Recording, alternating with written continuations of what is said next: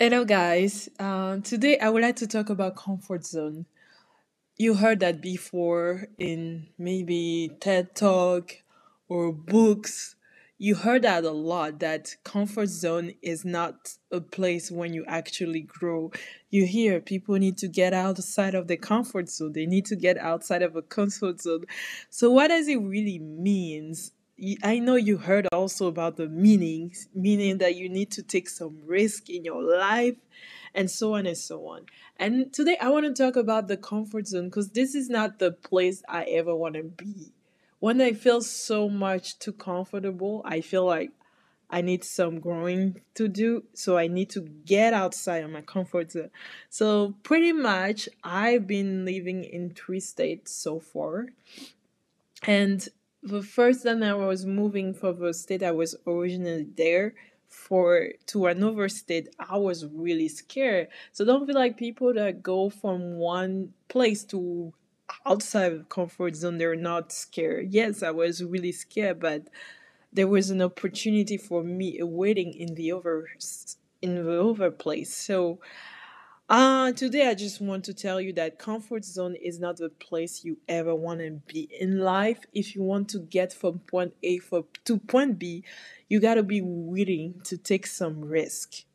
So this is all for today. Just enjoy and be willing to take risks and you're gonna be scared, you know? It's not that people that take risks they're uh, anti fear or they're they're bold. They're they might be like simple people like you and me, and we just need there's a better opportunity for us waiting somewhere, but because we are so afraid of starting over, I would rather start over than stay stuck. Think about it. Would you rather stay stuck or start over? I think it's better to start over.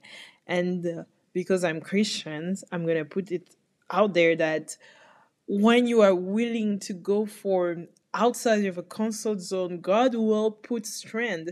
And even it will it will open a lot more doors for you. And in the Bible, we also say there's a there, not in the Bible, but there is say um the quote or something like that that say that God doesn't choose qualified people; He actually train them so that they're qualified for the job.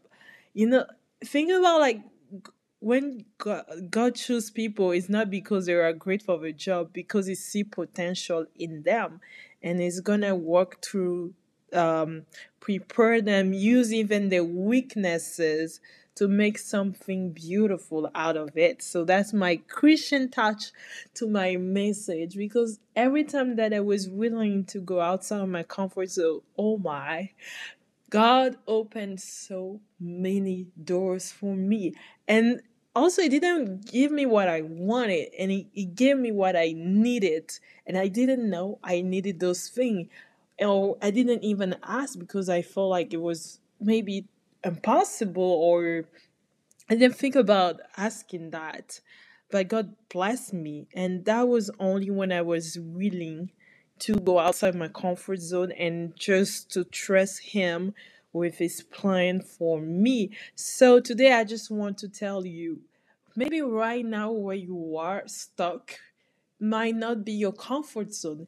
And you might be stuck right now thinking that nothing good is ever gonna be ever gonna happen to you, thinking that you're gonna be stuck at this job forever, thinking that you are never been out, you're never gonna be out of this relationship right now. I just want to tell you that good thing happen to people that move outside of their comfort zone. So that's my message for today and well, we'll see each other again during the week. I will be willing to share my inspiration, thinking, and things, things of that nature. So, thank you for listening.